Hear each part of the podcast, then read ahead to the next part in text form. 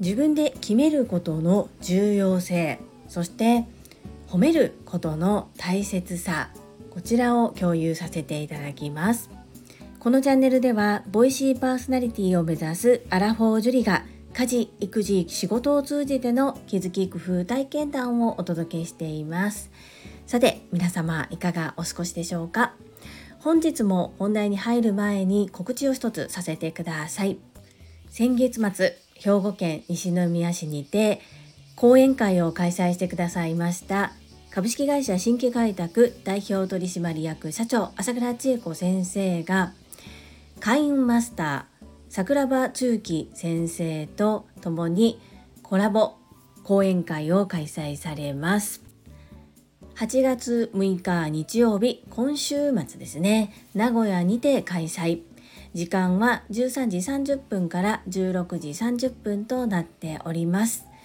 人生がキラキラと輝く心の断捨離のすすめということで女性限定の開催ではございますが新時代に愛される女性の条件。いくつになっても凛と美しく生きる人は何が違うのかというテーマでお話をくださいます。開運マスターでいらっしゃる桜庭つゆき先生と働くあなたの応援団長朝倉千恵子先生。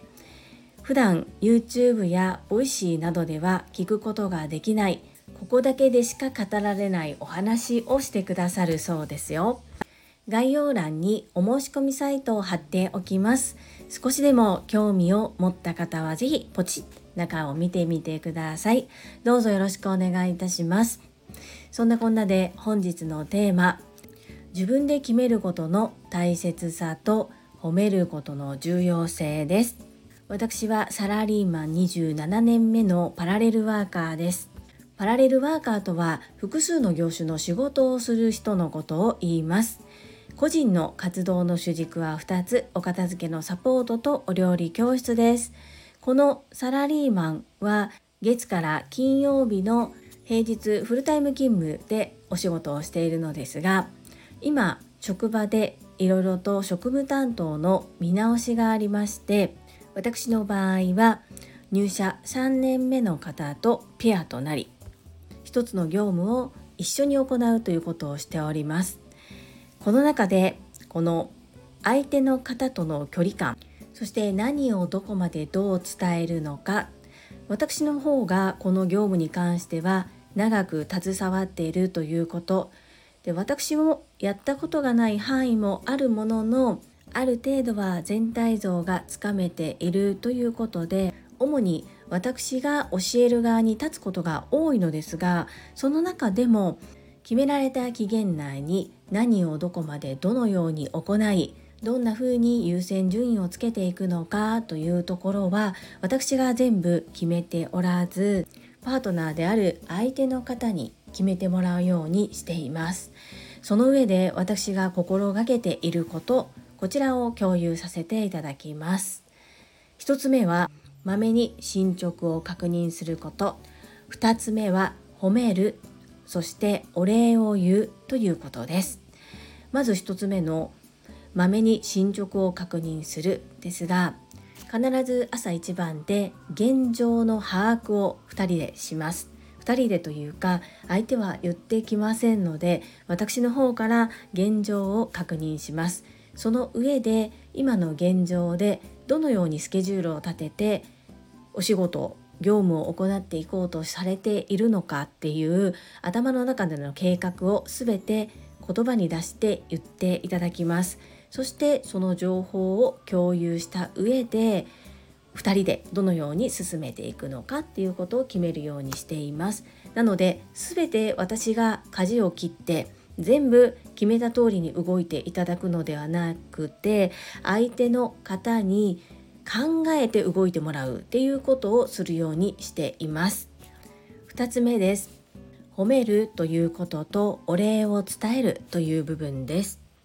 私はあまり今まで職場で教育という部分に関して携わったことがありません。今回教育というか人に何かを教えるとなった時に気をつけていること。これが褒めるということとお礼を言うということです。どんなに小さなことでもできたことは褒める。そしてどんなに小さなことでも助けていただいたりとか何かしていただけたことに関しては必ずお礼を言う。この2つを徹底することで少しコミュニケーションが円滑になってきているように感じています。もともと無口コミュニケーションが苦手だった方とどうすれば少しでも円滑に仕事を進めることができるのかこれを考えた時にうまくいくかどうかはわからないのですが以前この私の配信のリスナーでいらっしゃる福田秀夫さんが、まあ、どんな小さなことでも褒めて成長を認めてあげてくださいというようなことをアドバイスくださいました。それを取り入れさせていただいて実践行動しております。どうしても教わる側になる時っていうのは注意指摘を受けることが多くなってしまうと思うんですけれどもそれだけではやはり一生懸命やって前進しているにもかかわらずこう達成感といいますかやりがいといいますかよしここまでできるようになったとかあここは褒めていただけてるっていう感覚がないとちょっとやっぱり苦しくなってくるのではないかなというふうに勝手に想像しております。自分だったらどうなのかそういったことも考えながら相手は自分と違うのでどのようにこう声かけをしていくのかお互いにとって気持ちよくスムーズにお仕事ができるのかまだまだ手探りなんですけれども相手の良かったところうまくいってるところを小さなことでも褒める。そして小さな小さなことであってもプラスのこと何かしていただいたことそれに対しては必ずお礼を言う。こちらを今実践行動させていただいています。今のところいい感じで少しずつですがコミュニケーションは取れてきているのかなというふうに思います。お仕事の進捗っていうとあまりよろしくはないのですがそこは今日も一生懸命挽回していきたいと思います。本日は自分で決めることの重要性そして褒めることの大切さについてお話をさせていただきました。この配信が良かったなと思ってくださった方はいいねを。継続して聞いてみたいなと思っていただけた方はチャンネル登録をよろしくお願いします。そして皆様からいただけるコメントが私にとっての宝物です。とっても励みになっておりますしものすごく嬉しいです。本当にありがとうございます。コメントをいただけたり各種 SNS で拡散いただけると私とっても喜びます。どうぞよろしくお願いいたします。ここからはいただいたメッセージをご紹介いたします。第702回公開チームユミ結成誕生の日はこちらにお寄せいただいたメッセージです。キャプテンさんからです。樹里さん講演会の企画準備運営お疲れ様でした。ボラスタメンバーとして一緒の時間を過ごせたこと学びと経験という財産になりました。心からありがとうございました。キャプテンと呼んでいたから3はなしで省略させていただいて大丈夫でしょうか。キャプテン初コメントメッセージありがとうございます。はい。なんと受付に大抜擢させていただいたんですけれども男性だとえ？僕が受付って思っても仕方はないかな思われても仕方がないかなと思うんですがそこがキャプテンのやっぱりすごいところですね。もう返事は「はい」か「イエス」か喜んでということでものすごくかっこいい受付をしてくださって感謝申し上げます。私当日会場には行けなかったんですが事前の打ち合わせまたチャットでのやり取りなどでキャプテンの頭のキレの速さそして瞬時に切り替えができるところさらには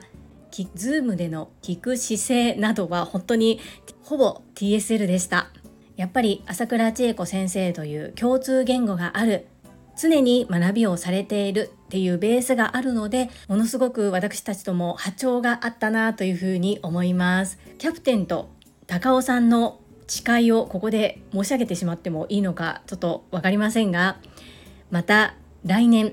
私が遠隔ででもご協力できるシーンがありましたらその時は是非ご協力させてください。共に何かを作り上げる。これ本当にありがたくものすごく有意義な時間だったなというふうに振り返っております。キャプテンメッセージありがとうございます。続きまして第704回気づき年齢は首に出る。苦労は手。健康は爪。点点点続きはこちらにお寄せいただいたメッセージです。たまみさんからです。樹里さんおはようございます。私はこの言葉朝倉先生から初めて聞きました。朝倉先生は美意識は爪に出るとおっしゃられていたのでその言葉を聞いてネイルを始めました。笑い。西野さんの言葉もぐさぐさ刺さりますね。改めて意識しなければと思いました。たまみさんメッセージありがとうございます。そうでした。たまみさんがネイルを始めたのは朝倉千恵子先生のお言葉美意識は爪に出るを聞いたからというのを前にブログでも確か書かれていたし配信もされていたように記憶しております。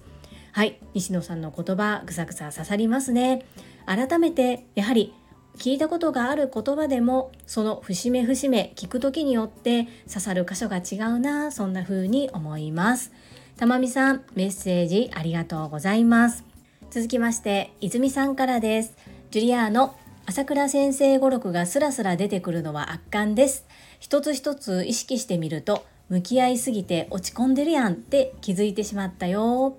西宮講演会の時朝倉先生の後頭部まで洗練されたヘアスタイル崩れてなかったので新幹線の中でもビシッと着座されているんだろうとすぐに分かった。乗ってすぐに座席を後ろに倒してちゃまだまだだね。いいこと教えてくれてありがとう。イズミーナメッセージありがとうございます。朝倉先生語録はそうですねもうかれこれ2年間ぐらいずっとずっと聞き続けているので完璧ではないですけれどもいくつかは頭の中に入ってます。そしてピンチになった時とかそういうシチュエーションになったら脳裏にこう横切るんですよ。そしてイズミーナもよくご存知の通り私は本当に後ろ向きで私なんてってずっと常に思っている人でしたからそういった励まされる背中を押してくださる言葉が降りてくるだけでとても救われるんですよね。なので少し前の私と同じようなシチュエーションの方を見かけるとどうしても手を差し伸べてしまいたくなるような心情になります。そして朝倉千恵子先生はきっと普段からピシッとされてると思います。やはり普段の癖がいざという時も出ますもんね。イズミーナメッセージありがとうございます。続きまして第705回成長。10ヶ月ぶりに自撮り動画を撮影したらこちらにお寄せいただいたメッセージです。日野武さんからです。昨日からボイシーパーソナリティを目指すがオープニングに加わりましたね。毎日話してればきっと実現できますね。お待ちしています。わーコメントレアからの日野武先生。メッセージありがとうございます。気づいていただきましたか？そうなんですよ。今までなかなか口にするのを躊躇していたところがあるんですがもう慣れるか慣れないかは私の判断ではありませんので私は自分がなりたいことを口に出す。そして言い続ける。さらに努力を重ねる。自分のできることを最大限やっていこうと。少しずつですがマイナス思考をプラス思考に変えていっております。肩書きや冒頭の出だしなどは本当にまだ今もずっと試行錯誤中なんですけれども小さな変化にいつも気づいてくださるその優しさに感謝申し上げます。日野武先生メッセージありがとうございます。続きましてたまみさんからです。樹里さんおはようございます。9期に参加されていたんですね。朝倉先生が皆さんが大好きなあの方も参加されますよと Voicy の中で嬉しそうにおっしゃられていたのでもしかしてと思っていましたがやっぱり樹里さんのことだったのですね。樹里さんがいらっしゃるなら私も参加したかったと思ったジュリスト2番のたまみでした。あたまみさんメッセージありがとうございます。先生がさらっとおっしゃってたことをしっかり聞いておられるんですね。そう先生があの配信をされた日の朝に決定しました。決意しました。まだ一度も講義は受けていなくて入ることを決めて今自己紹介をアップしトラインド動画をアップしまだそこまでです。そして今週末ですね。2回目の講義がある。そこから初めて9期の講義を受けさせていただくというような流れとなっております。そしてこのたまみさんのメッセージに越後屋さんから読み上げいらんでということでメッセージいただいております。リアルでお会いしてたまみんはやっぱりスマイルプリンセスでした。樹里さんがいるなら参加したかなんて言うたら今からでも参加できますって虎先生に突っ込まれちゃいますよ。それに対してたまみさん越後屋さんありがとうございます。西宮ではリアル越後屋さんにお会いできて感動でした。ハート。想像していた通り楽しくて面白くて皆さんを盛り上げる優しい温かい方でした。トラコ先生私も書いてみてそう言われそうって思いました。はい楽しい会話ありがとうございます。そうです。先生はいつも3回目4回目5回目なんなら6回目7回目からの参加も大歓迎ですというふうにおっしゃっていますよね。今回こう全く予定をしていなかったので結構りんちゃんのデイサービスと日ががっつり重なっているのでアーカイブで受講しようかななんても考えたりしたんですけれどももうやると決めたらやるかやるかやるかでしょうということで可能な限りリアルで出れるように今日時を調整しております。たまみさんもご興味あればぜひご参加してみてください。メッセージありがとうございます。続きまして越後屋さんからです。読み上げいらんでとありますがとても楽しいやり取りなので読み上げさせていただきます。ラルさんにピチピチ T シャツで可愛いせっかくの特注サイズだったのに着ていなかったので懇親会で私が無理やり着せました。お写真はトラファミリーのページにてそれに対しイズミーナエッチゴヤさん私とティキオちゃんの飲み残しのビールを一気飲みしてくれてワインを持ってきてくれた時はズキューンでした。かっこよすぎるだろう。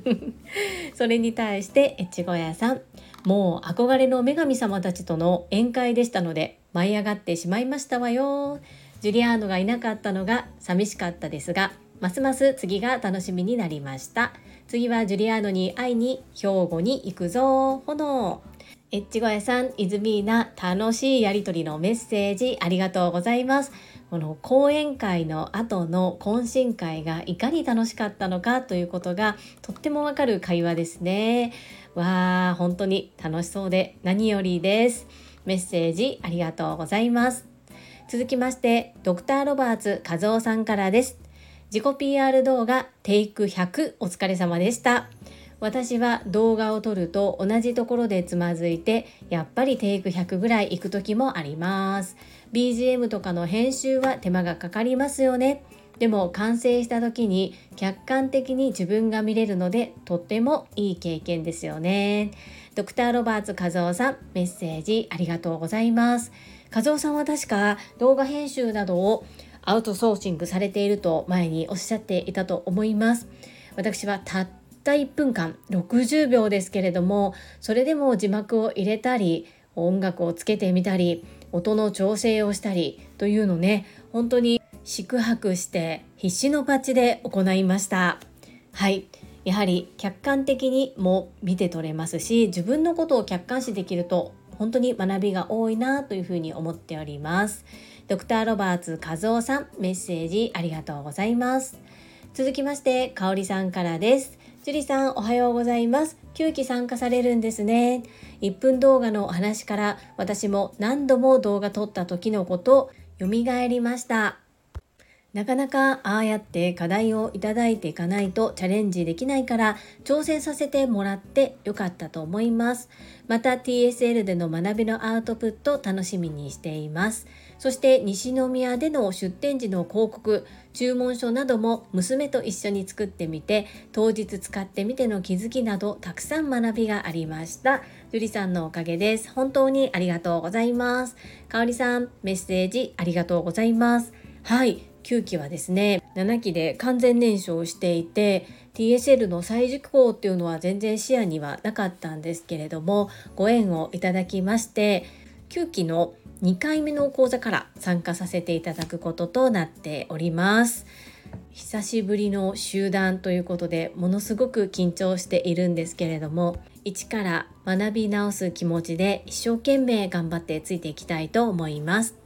西宮での出展を通じてお嬢様と一緒にいろいろと学びがあったということでとっても嬉しく思います。若干ね強引に背中をボンって押してしまったんですけれども最終的には香里さんが喜んでくださってとっても嬉しいです。そしてよりたくさんの方に香里さんのコサージュが届くっていうのが何よりも嬉しいです。メッセージありがとうございます。続きましてゆふこれたかさんからです。みんな大好きジュリアーノへ。10ヶ月前の自撮りの動画はほんまにカチカチで。ジュリアーノの良さを封印してしまったかのような動画だったよね。今回はかなり良くなったようで安心しました。っていうかジュリアーノはトークセミプロ級にうまいんやから普通にするだけでこいつすげえなってなると思うで。これたかのメッセージありがとうございます。10ヶ月前動画を見てくださってありがとうございます。これたかのはいいも悪いもはっきり言ってくださるので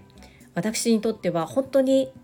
客観的な意見を聞けるのでありがたい存在なんですよね。あの10ヶ月前の自撮りも自分ではそんなカチカチなつもりはなくてですね精一杯笑顔を作って撮ってたつもりなんですけど全然笑顔ないですよね。今回は7月の31日に撮影をしまして卒業が11月の3日となりますのでその間にどれぐらい変わることができるのか自分でも楽しみです。これたかのメッセージありがとうございます。続きまして泉さんからです。ジュリアーノ大王の告知ありがとうジュリアーノの自己紹介動画パーフェクトなのが目に浮かびます。テイク100失敗したらうーんっていうのがデフォルト笑い。蘇りました。動画は自分がよくわかるからたまにやるといいよね。7期も十分すごかったけど。イズミーナメッセージありがとうございます。イズミーナが大王。桜庭通期大王が大好きで。そしてたくさんの方に届けたいということで毎朝告知を入れさせていただいております。7期は7期で本当にその時自分が出せる精一杯を出したので悔いはないんですけれども客観的に見るとガッチガチ。まあこれ高ーノは私のことをよく知っているということもあるのでもうガッチガチだったように映って率直なご意見として市議会議員選挙やなっていうふうに言ってました。確かにそうだなと思いながら見てましたけども自分ではもうそれ以上どうすることもできないという感じでした。そうテイク100と取るのに1週間ぐらいかかってます。まずは文章を考えてその後音声にして1分間で収まるように練習をしそれから暗記をして動画撮影をする。まあ大まかに分けたらこの流れなんですけれども合間合間の時間で行いますし動画撮影も自分で少し負荷をかけて自分の中での難易度は上げていましたのでまあまあ苦労してます。その後投稿したらなぜかエラーで動画が上がらないというね。これ結構 Facebook あるあるですけれども、ま、そこもやっと乗り越えてなんとか投稿することが完了できております。はい。このイズミーナのメッセージにゆうこれたかさんからコメントをいただいております。イズミーナへジュリアーノの自己紹介動画見せさせてもらったけど劇的に良くなってたよ。ロジカルに話せてたし語尾もしっかり発音できてたし感情も感じられたんだ。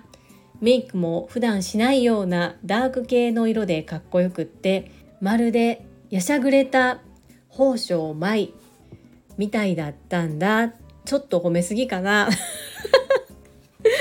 これたかのメッセージありがとうございます。そう、これたかのから、なあ、樹里さん、動画見せてって言ったら、怒るって連絡もらったんですけど、とゆうこれたかさんは先ほどもお伝えしたんですけれどもいいも悪いもはっきり言ってくださるので私にとったら客観的に自分がどう見えてるかっていうのがとても参考になるんですねだからええよっていうことで見ていただきましたこのヤシャグレタの意味がよくわからなくてちょっと調べてみたんですけどはっきり出なくてやさぐれるの意味をやしゃぐれたっていう風に言ってくださってたんですかね。今出せる精一杯はもう絞り切りました。これ以上絞っても一滴も出ないぐらい絞り切りました。なので精一杯やりきったのでこの動画に関しては今のところ後悔はないです。どの動画もその時持てる自分を精一杯出しているので後悔はないんですけれども自己満足よりやっぱり外から見てどう見えるかだと思うので評価は常に他人がするということで投稿が遅めでしたのでまあ、あまりまだ見られていない状況なんですけれどもあくまで自分への美貌録のような感じですね。しっかり学んで卒業の時には進化成長できている自分でありたいと思いますこれだけの率直な意見をくださいましてありがとうございますぜひ3ヶ月後には教えていただいた部分しっかりと修正してもっともっとブラッシュアップできるように精進してまいりますメッセージありがとうございます。最後に、越後屋さんからです。ジュリアーノを読み上げて ということで。なあなあ、ジュリアーノ。今回、おっちゃん、ちょっと違和感あんねん。いつもインプットよりアウトプットが大事ってあんだけ言うとった TSL のスタイフアウトプッターさんたちからさ。なんで7月29日のアウトプットが少ないんやろ。男性陣はみんなしとるよね。もちろん団長の Voicy にはみんなコメントしてるけどさ。なんか寂しい気せえへん。こういう時はおせっかい名人のジュリアーノからビシッと言うた方がええんちゃう？知らんけど。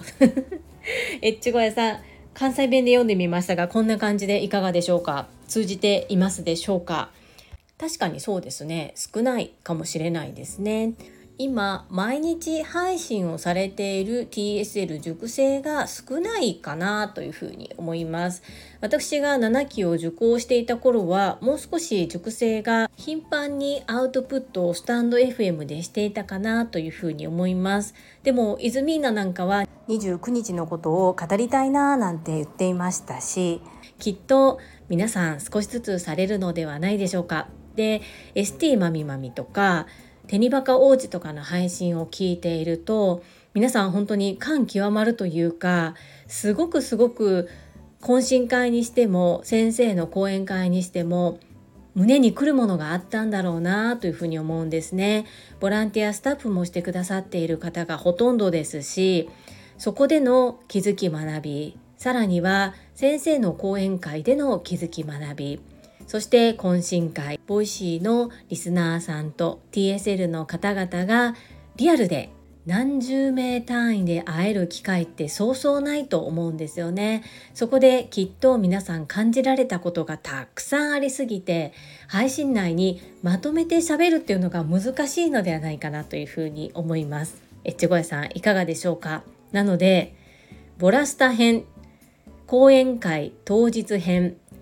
そして懇親会編ってぐらいに3部作に分けてもいいぐらいのボリュームなのではないかなというふうに勝手に推測しております。私でよければもう少しこんなところがピンチはチャンスだったとかこういうところがやってよかったとかそういったこう運営サイドのお話であれば私今回当日行くことができなかったのでこう何ですかね裏舞台の部分は少し語れるかもしれないです。確かにドクター・ロバーツ和夫さんマインド TU さん日野武先生それからラルさんテニバカ王子男性の Voicy リスナーの方々は続々とアウトプットされてますね。ですが DSL 熟成の方がアウトプットが確かに少ないかもです。エミリンも新たな宣言をされていましたしその中で過去の出来事も遡って話をするようなこともおっしゃっていたのできっと楽しみにお待ちいただければ皆さん少しずつアウトプットされるのではないでしょうか。えっちごやさんいかがですか？えちごやさんもぜひチャンネルお持ちなのでねやってみてもらってもいいんじゃないかなというふうに思います。楽しみにお待ちしております。はい。いただいたメッセージは以上となります。皆様本日もたくさんのいいねやメッセージをいただきまして本当にありがとうございます。とっても励みになっておりますしものすごく嬉しいです。心より感謝申し上げます。最後に2つお知らせをさせてください。1つ目タレントのエンタメ忍者。みやゆうさんの公式 YouTube チャンネルにて私の主催するお料理教室ジェリービーンズキッチンのオンラインレッスンの模様が公開されております。動画は約10分程度で事業紹介自己紹介もご覧いただける内容となっております。概要欄にリンクを貼らせていただきますのでぜひご覧くださいませ。2つ目100人チャレンジャー in 宝塚という YouTube チャンネルにて42人目でご紹介をいただきました。こちらは私がなぜパラレルワーカーという働き方をしているのかということがわかる約7分程度の動画となっております。こちらも概要欄にリンクを貼っておりますので、合わせてご覧いただけると嬉しいです。どうぞよろしくお願いいたします。それではまた明日お会いしましょう。素敵な一日をお過ごしください。スマイルクリエイター、ジュリでした。